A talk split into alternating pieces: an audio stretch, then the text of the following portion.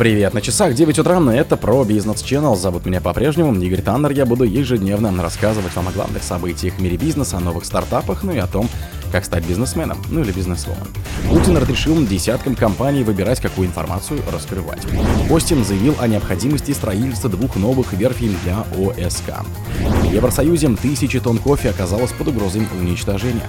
От стартапа до IPO, как государство помогает малому и среднему бизнесу. Силовики пришли с обысками к производителю живого пива.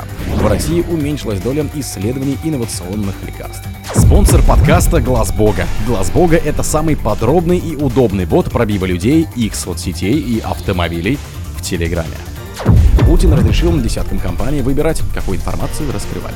Президент России Владимир Путин подписал указ с перечнем из 46 компаний, которым дается право самостоятельно определять состав и объем информации, подлежащей раскрытию. Документ опубликован на портале правовой информации. В перечне среди прочих указаны Всероссийский банк развития регионов, а также Роснефть и несколько ее дочерних предприятий, в том числе Башнефть. Указ подписан в связи с необходимостью принятия безотлагательных мер в ответ на недружественные и противоречащие международному праву действия США и других государств. Документом устанавливается, что в случае, если раскрытие информации в соответствии с требованиями законов об акционерных обществах, о рынке ценных бумаг, о консолидированной финансовой отчетности и о противодействии неправомерному использованию инсайдерской информации приведут или могут привести к введению мер ограничительного характера компании из перечня вправе самостоятельно определять состав и объем информации, подлежащей раскрытию. Остин заявил о необходимости строительства двух новых верфей для ОСК. Глава Совета директоров Объединенной судостроительной корпорации ОСК Андрей Костин сообщил президенту Владимиру Путину о планах корпорации создать две новые верфи на северо-западе и Дальнем Востоке. Костин заявил, что корпорации не хватает мощностей и технологий для выполнения гражданских заказов по строительству сухогрузов и танкеров, рыболовецких судов и краболобов, а также пассажирских судов класса «Река-море». По его словам, удовлетворить эти заказы в полной мере ОСК не в состоянии и потребуется, на мой взгляд, серьезной модернизации отрасли и даже, на мой взгляд, строительства новых предприятий, новых верфей.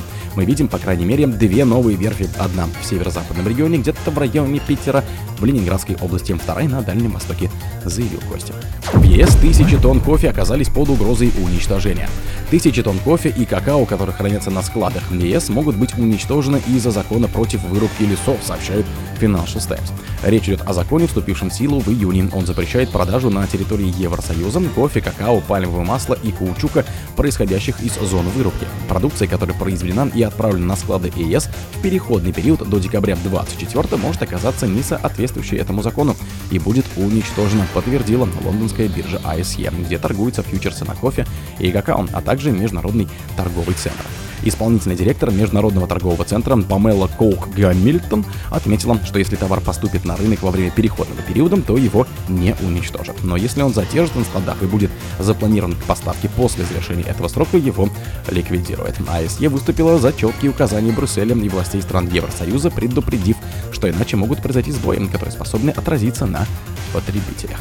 От стартапа до IPO, как государство помогает малому и среднему бизнесу. Сейчас российское правительство предлагает ряд программ поддержки для молодых компаний, сфер технологий и IT, в их числе стратегическая инициатива «Взлет от стартапа до IPO», предложенная в 2021 и утвержденная в 2022 в соответствии с задачами нацпроекта «Малое и среднее предпринимательство». Курирует стратегическую инициативу Минэкономразвития и корпорация МСП в части льготного кредитования.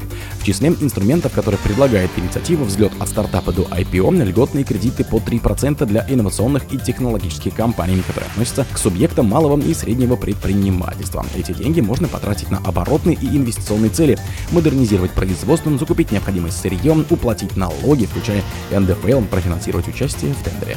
Силовики Силовики пришли с обысками к производителю живого пива. Сотрудники Федеральной службы безопасности, они же ребятишки из ФСБ, проводят обыски и выемку документов компании производителя пива и лимонадов и Патовский пивоваренный завод, рассказал источник, близкий к правоохранительным органам, и подтвердил источник, знакомый с подготовкой оперативных мероприятий.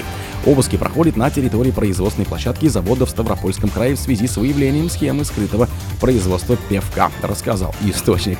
На заводе производится пивко под брендами «Живое», Либерден, Домашний и Патова, а также лимонады и энергетики Мирекс указано на сайте производителя. Продукция по собственным данным завода поставляется в сети Перекресток, Метро, Пятерочка, Лента и Магнит. Владелец 100% компании, бизнесмен Михаил Харин, он же занимает пост гендиректора и владеет трейдерской структурой Прод Бизнес, который специализируется на оптовой торговле напитками, следует из баз данных Спарка. Выручка Ипатовского пивоваренного завода в прошлом году составила около 486 миллионов рублей. Чистая прибыль 3,9 миллиона рублей. В России уменьшилась доля исследований инновационных лекарств. За пять лет среди исследуемых в России новых лекарств доля дженериков, аналогов оригинальных инновационных препаратов выросла в два с половиной раза.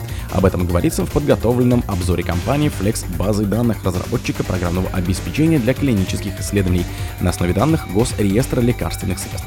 Всего с 1 января по 23 ноября этого года Минздрав выдал 668 разрешений на проведение клинических испытаний, в том числе 529 на исследование биоэквивалентности, то есть степени подобия разрабатываемого препарата оригинального. Еще 139 разрешений было выдано для проведения различных фаз исследований, которые могут осуществляться в том числе в рамках разработки инновационных лекарств. О других событиях, но в это же время не пропустите. У микрофона был Игорь Таннер. Пока.